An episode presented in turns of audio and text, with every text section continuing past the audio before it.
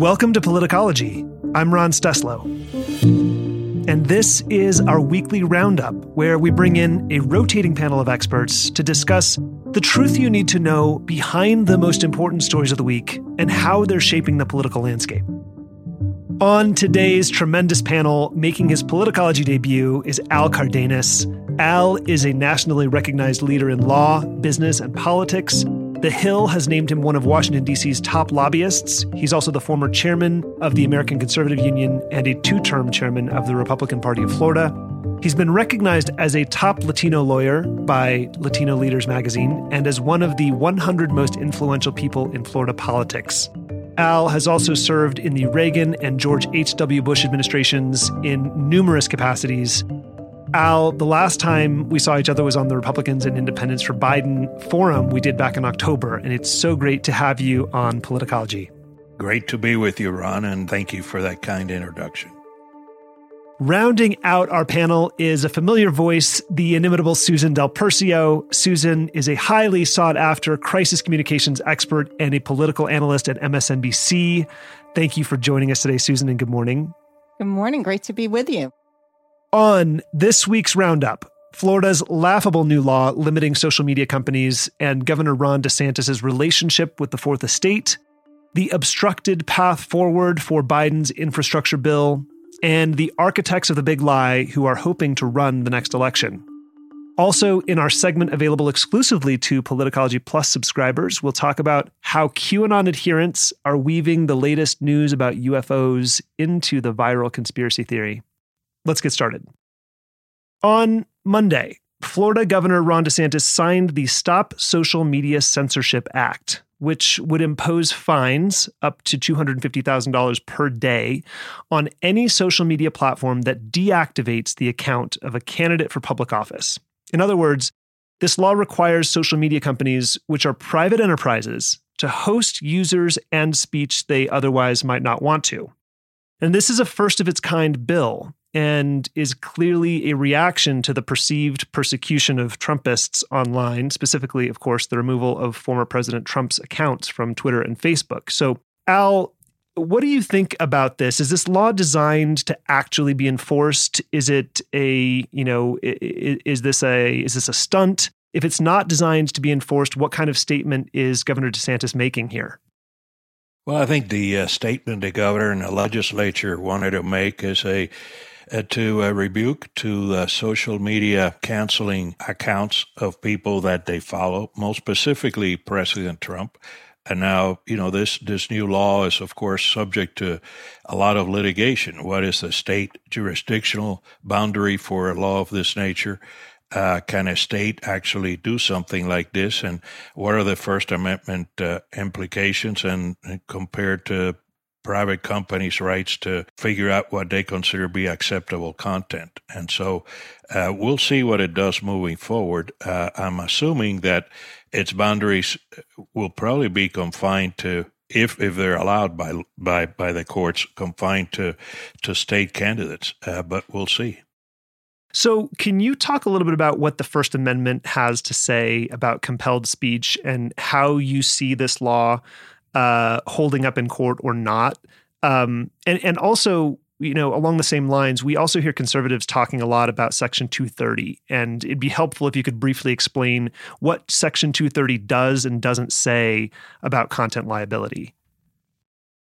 Yeah, well, the concern that uh, we have is that balance between a private sector ownership right to have boundaries under content and uh, and to do so you don't need to I mean, it, this is not a publicly regulated uh, outlet like uh, cable TV or radio or, or outlets right. of that nature that actually respond to federal regulatory authority. These are private sector companies. There's a lot of uh, talk in Congress amongst the more conservative, you know, members about imposing regulatory oversight into these private sector, you know, mm. s- social media uh, organizations, but that doesn't exist now. And so, how how can you legislatively, without a regulatory framework, impose restrictions of this nature on on a private sector owned social media company is is a very interesting legal issue. My sense is obviously it'll ultimately be decided by the courts, but for the state to circumvent the regulatory process at the federal level and institute a process at the state level that isn't really defined. Uh, who at the state level under this law, who has the right to tell these companies that they have violated uh, the mm. legislation that has been passed? That's the number one question. Without a regulatory framework, uh, you don't have a you don't have a particular way to define when they've committed such a violation. At this point in time, if you read the law, my sense is you don't really have a uh, you don't have an adequate answer, and so mm I'm thinking that this particular legislation is a message to uh, uh, to social media that uh, they they've overstepped their boundaries in terms of censoring those with a far right message. Uh, How the law would be implemented would be for the courts to decide, and I don't see a mechanism right now for there to be an entity that's the determinant of whether they've come afoul of that legislation. Mm, I see. So there's some procedural gray area here and potentially a constitutional question that could make it to the Supreme Court eventually. Is that right. accurate? That's correct. Okay. So, Susan, the perceived anti conservative bias of social media companies has been pretty hot as a talking point on the right. Um, how backwards is this from the conservatism, I put that in air quotes, that previously would have scoffed at not only this kind of sort of victimhood complex, but the regulation itself and the suggestion that these platforms, which are owned by private companies, should essentially be treated like public utilities. I mean, it it seems like a major abandonment from small government conservatism. Um, and maybe they are aware of this hypocrisy. Maybe they don't care that it's hypocritical. Uh, how do you think about that? Oh, I think they're aware and I think they don't care. But I would, if I were these companies, I just, I wouldn't operate in Florida. Take them out of the equation. Full stop. No political hmm. uh, uh, conversations allowed in Florida um, on their platform. Remove it and only com- I, you know, you laugh, but why not? Yeah, like, why not? Why not say everything comes from the office of the governor, no name mentioned, and the office of the the the elected officials again, no names mentioned, and just ban it. Because here's the thing DeSantis is just never thinks things through. And there's another issue that kind of goes along this lines um, as far as conservatism goes and, and his disregard for it is the way he's handled the cruise industry, which is a major financial economic driver for Florida. He calls for the CDC to lift the ban on cruise ships. He mm-hmm. then says separately that he will not allow any businesses to operate in Florida that require vaccinations from people. Oh well, the goodness. cruise ship industry is only running cruises that you guessed it require vaccination. so I'm not sure what Ron DeSantis was thinking when he decided to, you know, cut the knees out of the biggest one of the biggest industries in Florida, but he just doesn't think things through. You want to go after social media, you want to test science, you want to go after science. Well, then you reap what you sow and it just goes to show that he is just after the the whatever gets him the attention whatever the hot yeah. topic is it's he's trying to be a personality public servant and that should not fly so I'm glad you brought up Ron DeSantis because I want to take a small detour here and talk about him and the free press and the erosion of norms in this new political era that we're in. Um, because he signed another piece of legislation earlier in May that restricts voting by mail and ballot drop boxes. Um, even though plenty of reporters showed up, only one outlet was in the room for the signing, and that was Fox News. And he even gave an exclusive interview to Fox and Friends during the signing. Now, we have the bill text, and the law's passage was covered by national news, but by limiting media presence in the physical room, he was able to escape any type of probing or critical questions. Um, and essentially, the Fourth Estate, and by extension, the public, was left out of this process. Um, the Washington Post's Philip Bump wrote For DeSantis, then, it made perfect sense to restrict his bill signing to just the media outlet that had indirectly championed it. So, Al, zoom out for us here. If a free press is literally enshrined in the Constitution, even in our increasingly fractured media environment, why is it so critical that events like this be witnessed by reporters? And how does that help us remain, uh, sustain freedom in this country? Well, uh, let me let, let me start by the motivation behind it. Right, yeah. Um, uh, Florida was one of the strongest states uh, for Donald Trump in the 2020 uh, election. Uh, the governor DeSantis is one of the top two or three potential candidates for president, uh, according to all the polls. He's very popular in Florida. He beats uh, all three potential Democrat opponents by 10 points or more. And uh, right now, uh, his roadmap is to continue to advocate for those issues that are popular with the Trump base. Uh, those include the voting uh, legislation. It includes the uh, social media censoring, and uh, and uh, it includes the uh, battles with the CDC that are mm. perceived by the far mm. right to be uh, highly suspect. And so he's kind of hitting all three uh, he seems to be doing very well in the polls, and my sense is that some of the voters that are favoring him because of how the state has weathered this uh, the recession and and uh, pandemic uh, are looking the other way about these issues. So um, what he's done here is is pretty much the, along the course of of that. Uh, the CDC has just cleared uh, Royal Caribbean, one of these top uh, cruise lines, to uh, to begin in July, I believe, at, at the process of embarking passengers and, and having a test uh, a, a, test ride. Uh, it's obvious that very few people want to get in such ships mm-hmm. if, if they're not assured that everyone's vaccinated. You remember the headaches that happened uh, over a year ago when people uh, were were constrained for two weeks inside these cruise ships without being able to land and uh, no one wants to face that experience. And so the cruise ships are not going to take off without uh, without people being vaccinated. And so if they have to do it uh, with ports outside of the state of Florida, they will. And so this is one of these issues that right now they're they're facing uh, eye to eye, the governor and the cruise lines. CDC seems to be in the cruise lines corner. Uh, president seems to be in this in the cruise lines corner. Uh, we'll see where it ends. Susan, Donald Trump basically gave Republicans a free pass to call all media and journalists they don't like fake news, right? This was just one of the dozens of unwritten norms that we took for granted because Trump stomped all over them with impunity.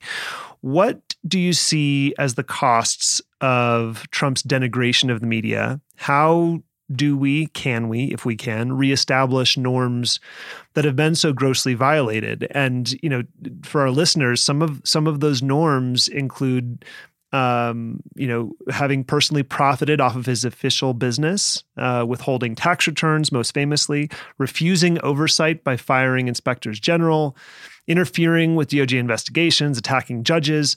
This seems to me, you know, it also might be worth mentioning Stephanie Grisham uh, served as White House press secretary for eight months and held no regular press briefings, even though she was regularly on Fox. So how do we think about the erosion of all of these norms and whether or not they can be reinstituted going forward? How how are you thinking about this? All right. Well, there's a lot to. I know. I know. but um, you know, the, to answer the first part of your question is what happens to our society when you have public news outlets being denigrated the way they were by Donald Trump. You get an insurrection like you did on January 6th. And that goes to the, the crumbling of the pillars of our democracy. They held for the four years. There's no doubt mm-hmm. they would have crumbled under Donald Trump. And the way you go after the media, as far as trying to, you know, we, we don't live in, in shared facts anymore. Let's not forget right. one of the first things we learned out of the Trump administration was they believe in alternative facts right? Mm-hmm. So if they believe mm-hmm. in alternative facts and they have news outlets that are willing to spew those, We are not of a shared common good and a common sense of truth, a shared truth. Right. That's right. why nothing's happening in Washington right now. There is no trust. There is no shared truth. How can you not have an independent report or at least a non a bipartisan independent report of what happened on January 6th? It should be easy. They don't Yeah. want to agree to the facts. Yeah. And that's that Look, that's the uh, yeah, the the facts are scary. Yeah, Susan. Um, the uh, you know I came from a country that that had a dictatorship from Cuba, and uh, the textbook application of a dictatorship taking total control is being followed by Donald Trump. Number one, you either eliminate the press or you totally uh, or you make sure that it's totally ineffective. Number two, you take away all of the procedures you have for checks and balances. That's why he did away with uh, inspector general reports. He fired so many of them and so many others. So without checks and balances, without a free press to to properly uh, report on what you do and and have uh, enough of people in the country believe in that those reports you begin to develop the one man rule Mhm. and uh, and Donald Trump was well on his way to do that during those first 4 years and my sense is you can only venture a guess as to the crumbling of our basic institutions if he had another 4 years to And go. it, just to follow up on that, um, on what Al said, look at DeSantis again. Look at what happens when you can only appeal to one media source that is Yes. in your corner. You are literally having news reported that you choose to have Yes. and not speaking to anybody else. It's also funny. Like it's Andrew Cuomo esque too when he refused to have news conferences on important issues.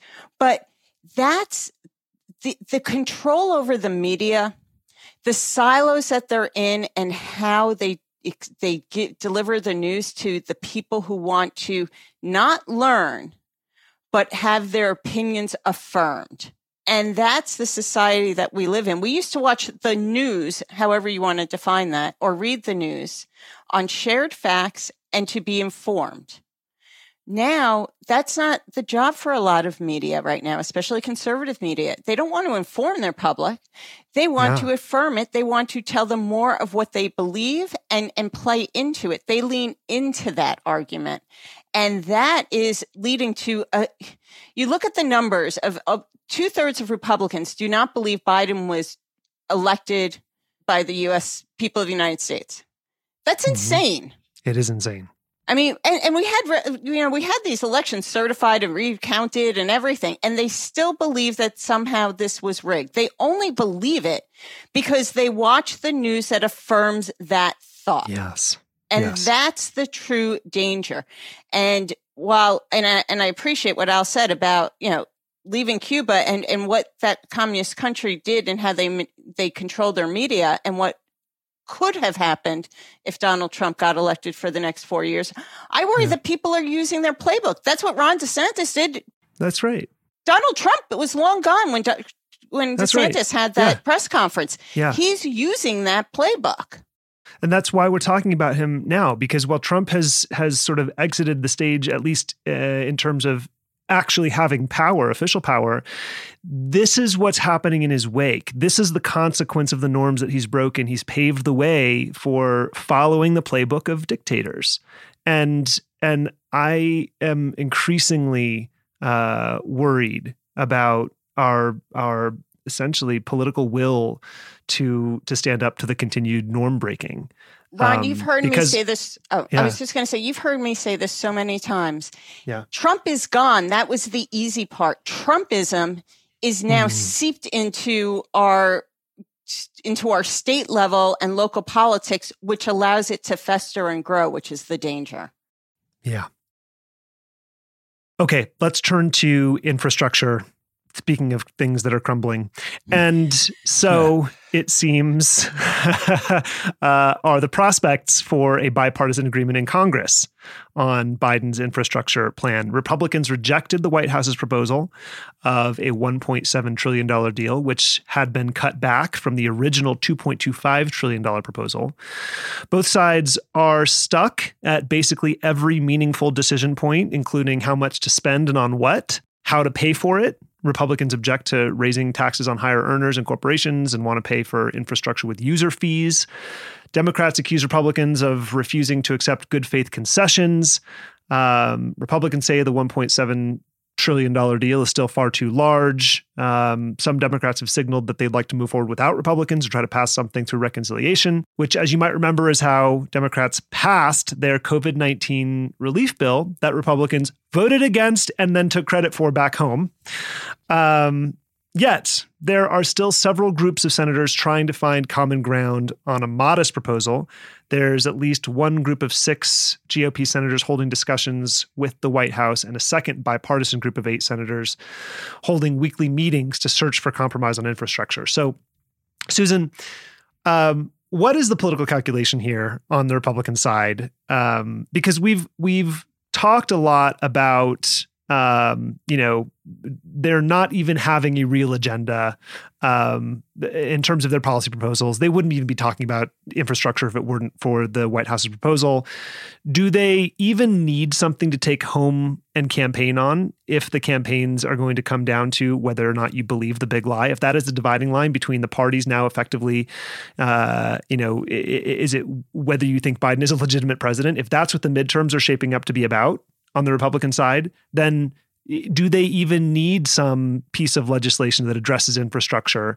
And is that going to make them, you know, all the less likely to give Joe Biden anything he can call a win? Yeah, there's a few things that came into play this week. One, just right before we started our discussion, it was announced that the Republicans came back with just under $1 trillion as their counter offer hmm. to Biden. So it does show that they are serious and looking to make a good faith effort. The other thing that happened is the pressure on the Republicans in the Senate to get behind a January 6th commission, and, and bear with me because it all comes together, yeah. um, has been such a point of contention that I think it's giving Joe Manchin the out on bipartisanship, mm. meaning if he can't see the, a deal being reached on a, an, on the insurrection, and an investigation of that. And he knows there's no bipartisanship to be had. Therefore, when if the, this deal doesn't work out, it gives him and a few other Democrats an out to say, we'll do it on our own because we can't work with you crazy people. If they won't do it, right. they don't believe in bipartisanship. Right. I right. gave you everything. I gave it COVID relief. I'm giving you infrastructure. For crying out loud, I made the easiest thing for you to come together on a commission yeah. and you won't do it, you know what? Let's take it on our own. But, and there's also one other thing that's in play this year, which we haven't seen in, I think, about 20 years.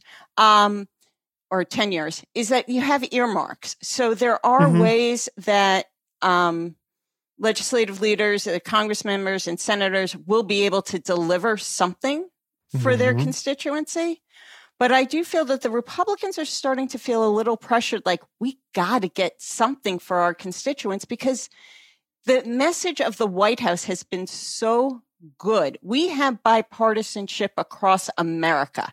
We have mm. mayors, we have governors. It's just those people in Washington who are paying politics that we don't have.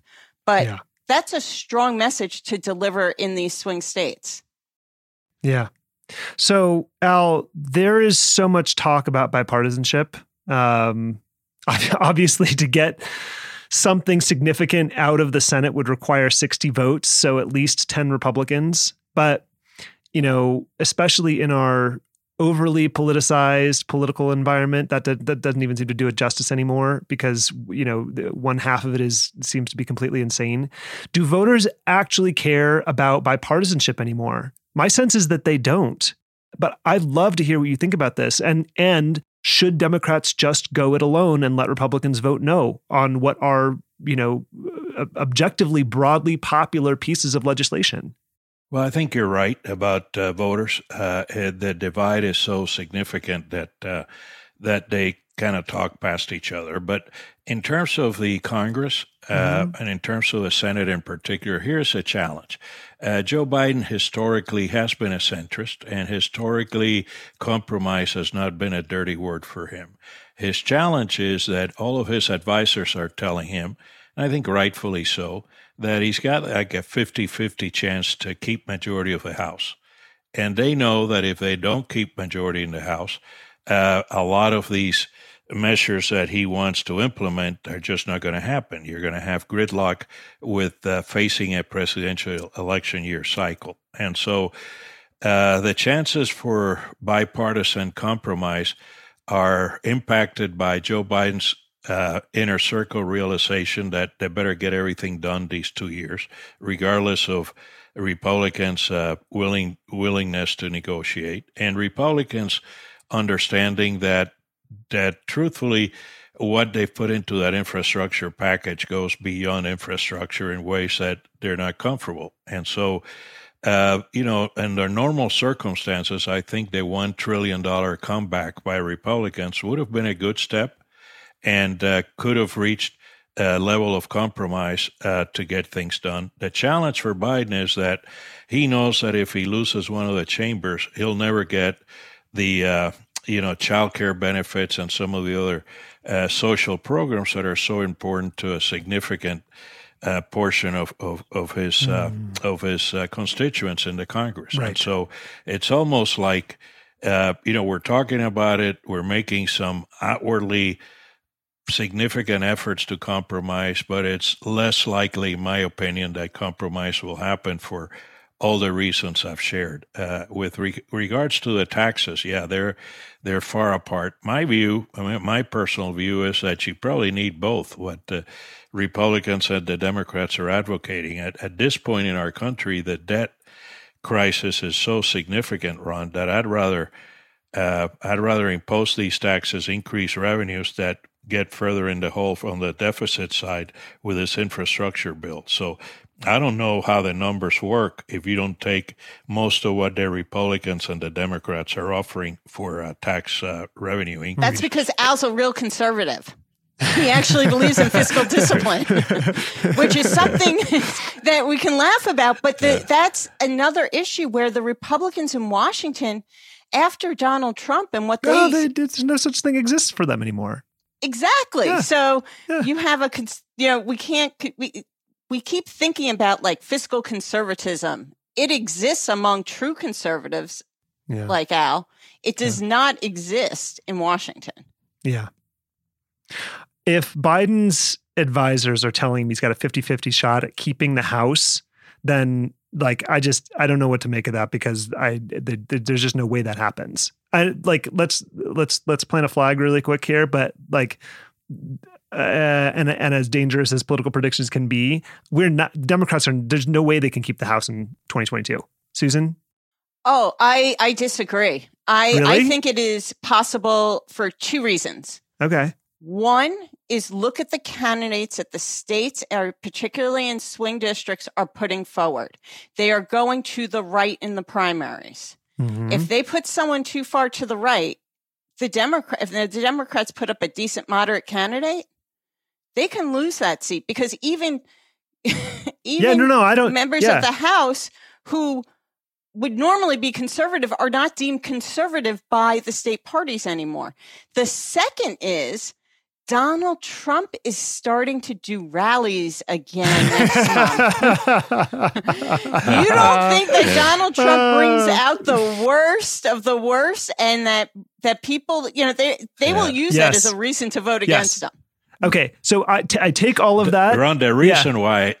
Go, yeah, go ahead, Al. The reason why I have a hard time predicting yeah. is because it's a reapportionment. Exactly. That is my argument because they're about to redraw yeah. all these lines and those swing districts will be no more for the most part. Right. And so I don't, you know, you would tend to think that in the South that will benefit Republicans, mm-hmm. but there are other parts of the country where it won't. And so, uh, I I don't know where all of that will end up. All I know is that 92% of incumbents typically win, uh-huh. and uh, and so, but that that one uh, statistic goes out the window when you have a reapportionment year because right. so many new voters will be facing new new faces uh, in terms of candidates. Right. Okay, we'll put a pin in it. We'll leave it unsettled. uh, but we are following the redistricting go round very closely on this podcast. So stay tuned for another uh, Drawing Democracy episode, as there will be more to cover very soon. Let's talk about the big lie and the latest on that front. Despite Kevin McCarthy's asinine assertion that nobody is questioning the results of the 2020 election, new national polling this week from Reuters Ipsos suggests Republican voters aren't convinced Joe Biden is the fairly elected, sworn in president. Susan, you mentioned some numbers earlier today. Fully 53% of Republicans in the poll said Donald Trump was the true president while 47% said Joe Biden. 56% of Republicans say that the results of the 2020 election were, quote, the result of illegal voting or election rigging. Over 60% of Republicans either strongly or somewhat agreed with the statement that the 2020 election, quote, was stolen from Donald Trump.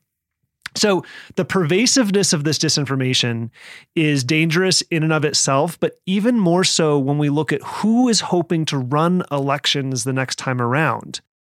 Politico ran a story this week with the headline They tried to overturn the 2020 election. Now they want to run the next one.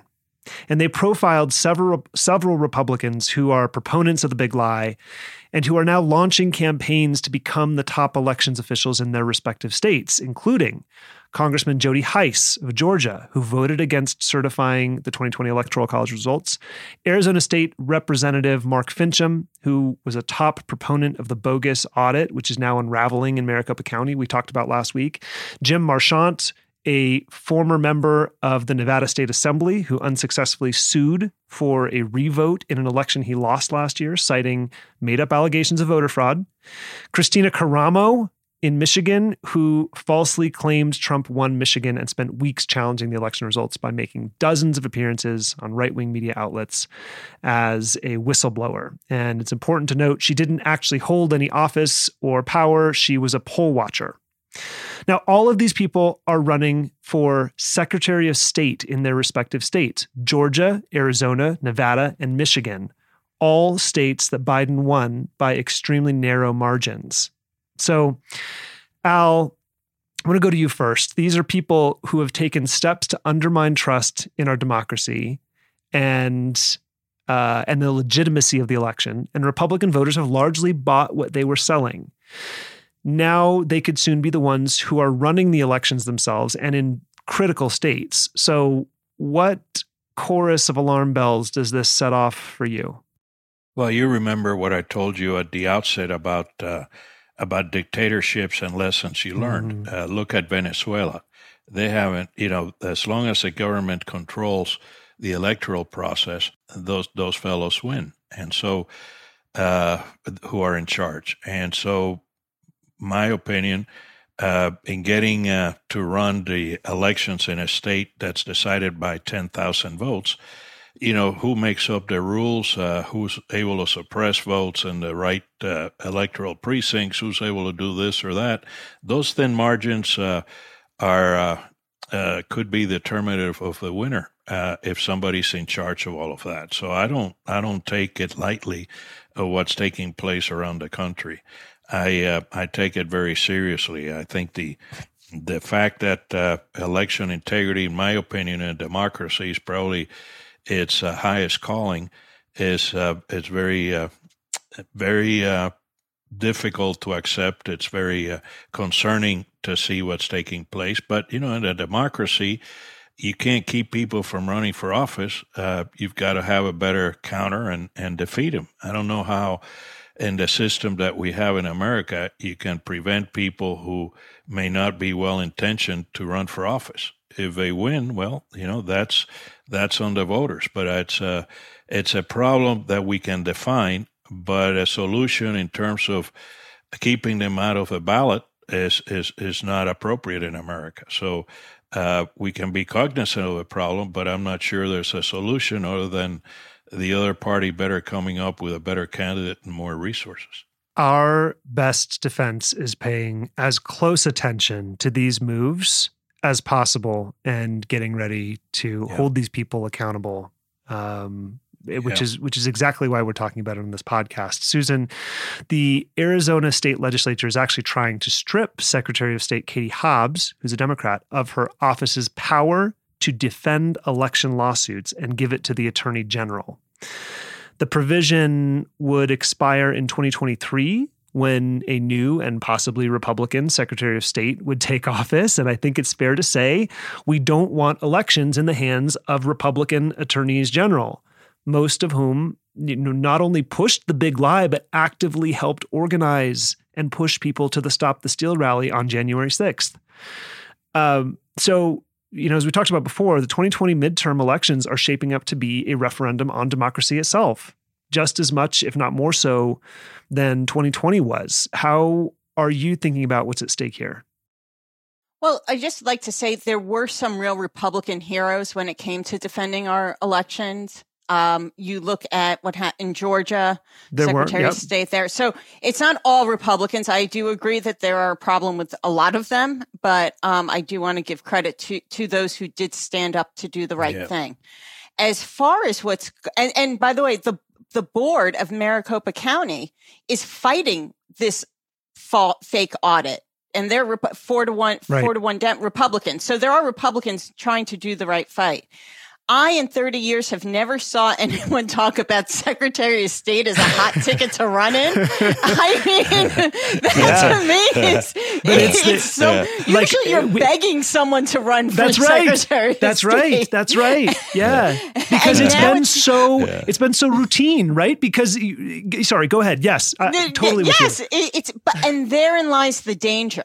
By the way, therein lies the danger no one cares has ever voted and cared about secretary of state. To get people interested to motivate voters is extremely difficult. It's usually a down ballot position. There's very few times that you see a secretary outperform a, a senator or governor election on the ballot. So right. that is ex- that is the biggest challenge. So it is going to have to be an awareness campaign that like voter registration has to start today, like this hour, like when people, after they listen to this podcast, like go do something to ensure recognition of the Secretary of State's office in your state because yep. it is so important.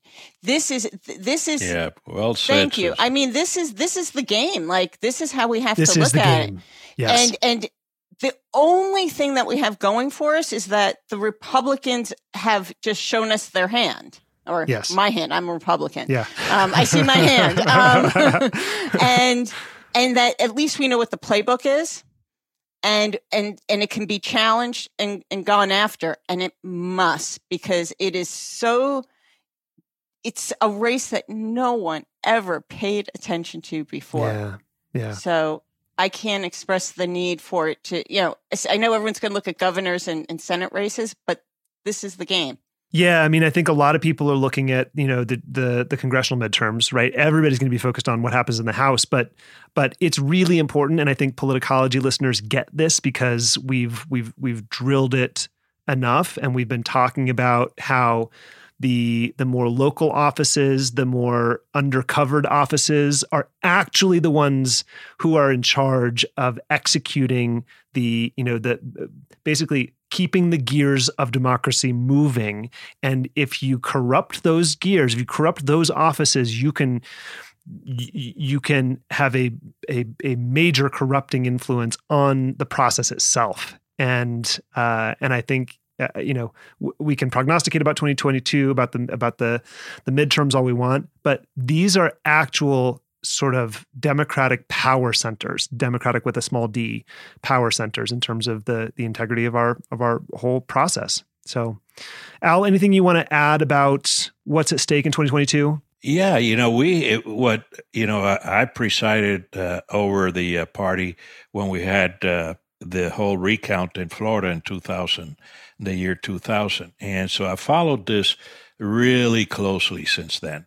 And, uh, you know, there's a minute human error involved uh, in some of these things. But the truth of the matter is, we in America have an incredible check and balance mm-hmm. system from local canvassing boards made up by judges and others counting the votes to a system where you have automatic recounts if the vote count is too close, uh, to a court system that oversees all of these irregularities if they're alleged and determines what's uh, fair or not. Uh, secretaries of state, people have to, you know, you've got uh, local elected election officials who have to approve ballots uh, that are uh, that are uh, placed on election day. I mean, we have an incredible system in place, and I'm very proud of it. And our elections have most of the time uh, been, uh, I would say, just about always been pretty well run, and the outcome has been pretty has been fairly decided. And so for America to all of a sudden, after this rich history of fairness, abiding by the law, having checks and balances, question to such a large extent the legality and the outcome of an election is preposterous to me. And it just goes to show you the incredible power of propaganda. Yes. That if you repeat things long enough, you have even well intentioned people willing to accept it. And so it's a problem. But now we, we're living with this problem. We, we're living with this uncertainty. And now we have to continue to uh, ab, you know, advocate for the obvious, and that is that America has a heck of a good system going, and sure, it could use tweaks and here and there, but uh, but but we have an incredible election system, and and to say otherwise is is a blatant uh, lie. So well said, Al. A republic, if you can keep it. Politicology, stay vigilant. Now that we're up to speed on the biggest stories of the week, what stories are you following that may have flown under the radar or that may influence our politics in some unexpected way? Susan, what are you looking at?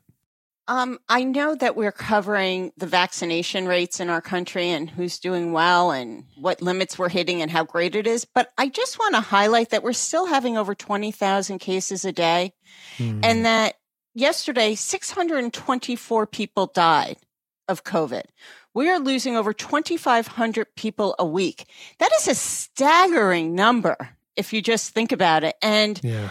The amount of loss for, for families, for communities, it's still tremendous. And it's happening in the places where there's medical, res- there are not proper medical resources available. Um, they're not the best equipped and people are still dying. And I don't, I listen, I think that this, we have done a tremendous job in creating the vaccination. Warp speed was a tremendous success. Biden has done a fantastic job getting it into people's arms. But 2,500 people a week mm-hmm. is, mm-hmm. I, I don't know how we're still not talking about that. Yeah, you're right. The, the progress of the vaccine rollout has sort of eclipsed the death toll, which has not uh, I mean, it's subsided, but it's certainly still ongoing. And yeah, uh, and I think we're at 50% now uh, vaccinated, or at least partially vaccinated, total adults in America, um, which is still a long ways off from where we need to be. And um, and I don't have a good handle on how how quickly the I mean the rollout has has slowed dramatically. I think in places where we need it the most. Um, and they're paying people to get it. I mean, you get yeah. lottery tickets, you get college lottery tuition, tickets. you get yeah. ball game tickets, you get beer. I mean, whatever your fancy is, you can get it. Like you just and you and the states aren't saying you have to live there. So if you want to go to like you know a baseball game in, in Massachusetts, like get your shot and they'll let you in. Yeah, and all of this really goes back, I think, Al, you mentioned this earlier, to the misinformation and the fight with the CDC. And now Dr. Fauci is the villain of the day. And um, and yeah. and it really shows just how uh, it shows the real world damage in terms of, you know, our ability to get to herd immunity, the public health damage of misinformation, which we tend to think of as this sort of ephemeral, you know, it's non tangible, it's just out there on the internet, but it actually has yeah. a real world impact. Indeed. Yeah. Al, what's your what's your story? What are you looking at? Uh, my story is what will our economy and especially our labor force look like after the recession has subsided and the pandemic is in good shape. Uh, many people speculate that America has really lost about 8 million jobs based on lessons learned during the pandemic and the recession. Uh, that's a lot of people. That's a lot of pain in a lot of areas. Uh, you know, in September, a lot of the unemployment benefits are going to stop. Uh, we're going to, in the last quarter of this year, begin to see what a true economy looks like without the very significant government subsidies and uh, and so right now we're almost in a artificial state of well-being where the majority of Americans think the country's headed in the right direction. and that's because of a massive, unprecedented, you know, pumping of resources into economy, which incidentally I advocate. I think it was smart to do that rather than have a total collapse. But now that we're beginning to have to face the realities of a real economy without Big Brother helping us along the way, what do we do? If we truly have 8 million people that are not going to be able to find employment, uh, we better figure out a way to train them to become employable uh, and so that uh, the country can move along uh, and move along well. Also, the unexplained reason why so many restaurants and smaller businesses cannot find people to work, if indeed we have such a continuing high unemployment. And uh, we need to figure out why that is. Is it because they're uh, okay and not feeling a sense of emergency because of the government, uh, you know, receipts they have had, or is it because something else. And so there's a lot we need to figure out before the end of this year as to what a real economy mm. will look like and what do we need to do to assist these people who are going to be long term unemployable unless we find a way to retrain them.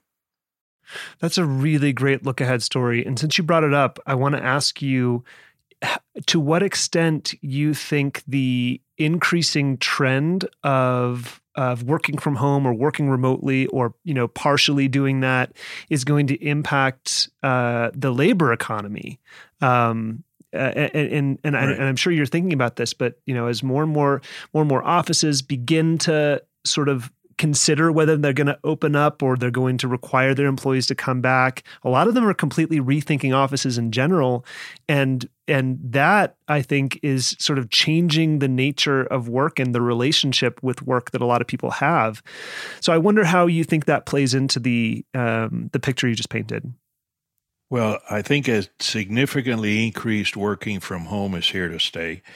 Uh, there are questions related to that, such as mentorship, human relations, uh, you know, learning from others. You know, there's a, you know, you can go work from home for a year, and uh, and and really that's not affecting those things I just mentioned. But if you work from home for the rest of your career, what are your relationships going to look like? Who are you going to learn from? Who's going to mentor you?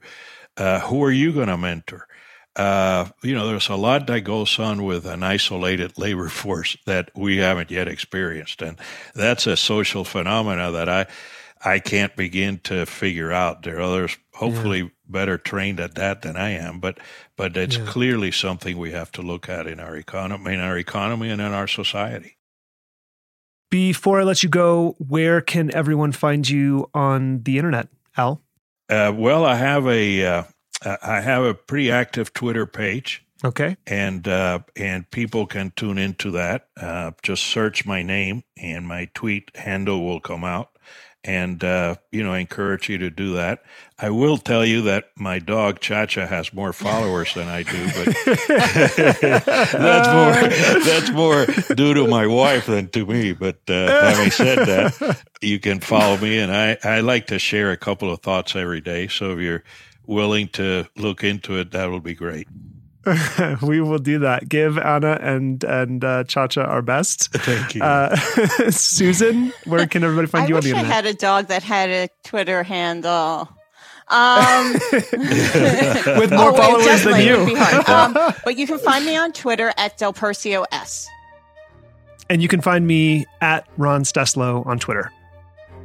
Thank you to everyone at home for listening if you have any questions or advice for us, you can reach us, as always, at podcast at politicology.com. You can also help us by rating and reviewing the show wherever you get your podcasts and by sharing this episode. And make sure you're following us on Twitter and Instagram at politicologypod. I'm Ron Steslow. I'll see you in the next episode.